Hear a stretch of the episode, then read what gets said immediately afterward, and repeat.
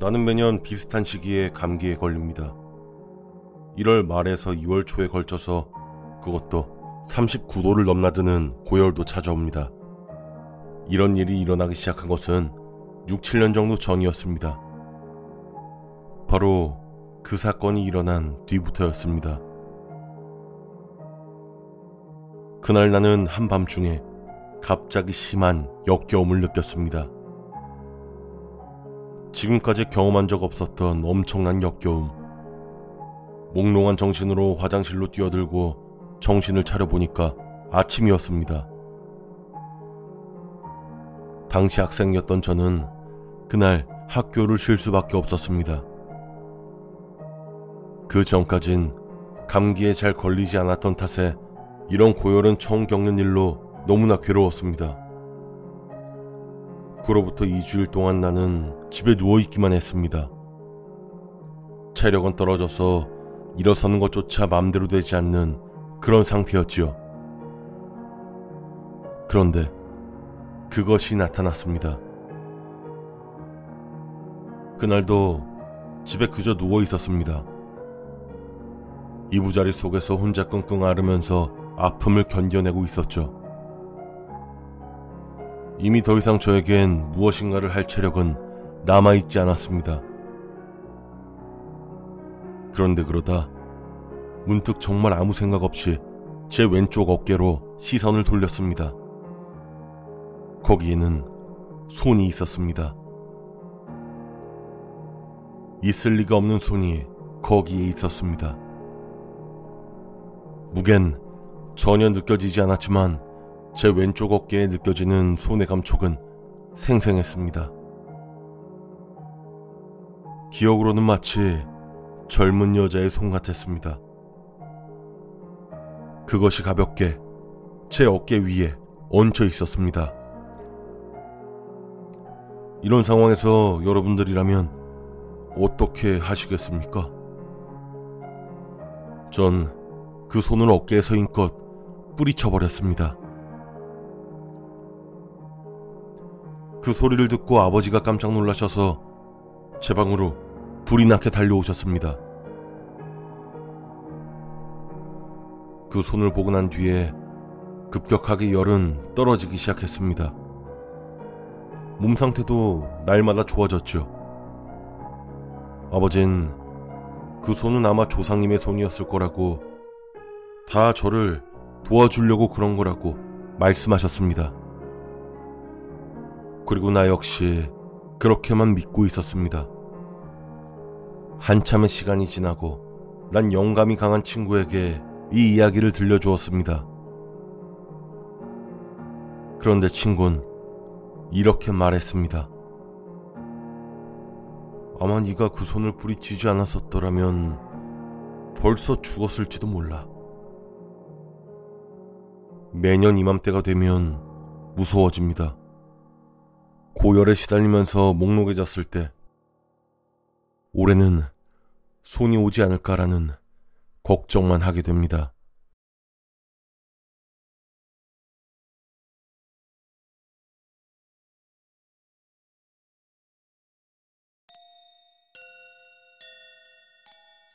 몇 년 전 잠시 자원봉사 비슷하게 지역 마을회관에 주 2회 정도 방문했었다. 오후부터 밤까지 아이들이 방과 후에 갈 데가 없어 놀러 오곤 하는데 그걸 감시하고 정리를 도우는 일이었다. 거기에는 장난감이나 실내용 외발 자전거 같은 놀이도구가 꽤 많았다. 그 중에서 가장 크고 오래된 것은 바로 띵틀이었다. 10단가량 되는 거대한 것이었다. 처음에는 왜 여기 뜀틀이 있나 의아했었다. 그 뜀틀은 남루한 모양새로 장난감 창고 구석에 처박혀 있었다. 근처의 학교가 폐교 조치되면서 받아온 것이라고 들었다. 거기에서의 봉사활동은 2년가량 이어졌다. 하지만 내가 사정이 생겨 이사하게 되면서 그것도 마지막을 맞았다. 마지막 날 아이들에게 인사를 하니 아이들은 편지와 종이로 접은 꽃 같은 걸 건네주면서 나에게 작별 인사를 했다. 그리고 밤이 깊어져 아이들을 돌려보낸 후 나는 아무도 없는 걸 확인하고 불을 끄고 마을 회관 문을 닫으려고 했다. 그런데 장난감 창고에서 덜컹하고 소리가 났다. 잠시 텀을 두고 덜컹덜컹 또 소리가 난다. 지금까지 이런 일은 없었는데 혹시 내가 오늘 마지막이니까 누가 숨어서 장난이라도 치는 건가 싶었다. 하지만 마을 회관은 불이 꺼져 완전히 깜깜하다. 당연히 창고도 불이 꺼져 있다. 아이들이라면 무서워서 숨어 있질 못할 것이다.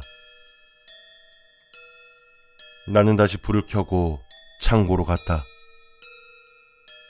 문을 열자 인기척은 없었다. 아까 전까지 들려왔던 소리가 거짓말인 것처럼 아주 조용했다. 하지만 소리의 원인을 파악하기 위해서 난 창고 안으로 들어섰다. 아이들이 숨을 만한 곳을 대충 살펴보았지만 아무도 없다. 그렇게 마지막으로 띵틀이 있는 쪽으로 눈을 돌렸다. 등골이 오싹했다. 띵틀의 단과 단 사이, 손을 넣는 틈새 사이에서 손이 나와 있었다. 나와 있다곤 해도 손가락뿐. 손가락 10개가 틈새 사이에서 모습을 드러내고 있었다. 겁에 질린 와중에도 나는 역시 여기 숨어 있었구나. 라고 생각하면서 띵틀로 다가갔다. 그러자 손가락은 슥 하고 띵틀 안으로 들어간다. 어차피 들켰는데 말이라도 좀 해주지. 난 띵틀을 들어 올렸다. 그런데 그 안에는 아무도 없었다. 소름이 끼쳐서 말도 안 나왔다. 겨우 자신을 억누르면서 뜀틀을 제자리에 돌려놓은 다음에 난 빠르게 문까지 걸어가 불을 껐다. 문을 잠그려고 하는 순간 누군가가 뜀틀을 뛰어넘는 듯한 소리가 안에서 들려왔다. 그렇게 쏜살같이 도망친 후 나는 그 다음날에 그 동네를 떠났다.